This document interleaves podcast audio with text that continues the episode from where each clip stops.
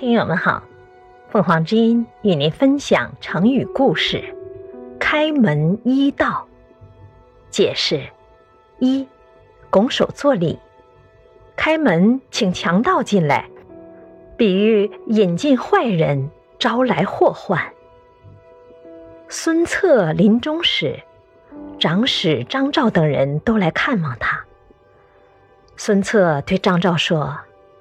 请你们好好扶住我的弟弟孙权。这时，孙权只有十五岁。他见哥哥去世了，万分悲痛。大臣们都劝他不要过分悲伤，可他还是天天啼哭。大臣们见劝说无效，都非常着急。张昭劝孙权说：“如果……”你只顾悲啼，不理国事。孙权听到这里，停止了哭泣，请张昭说下去。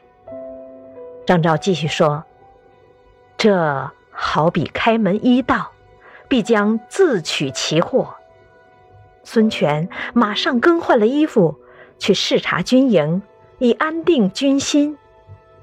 成语“开门一道”由此而来。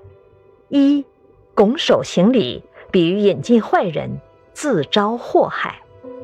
感谢收听，欢迎订阅。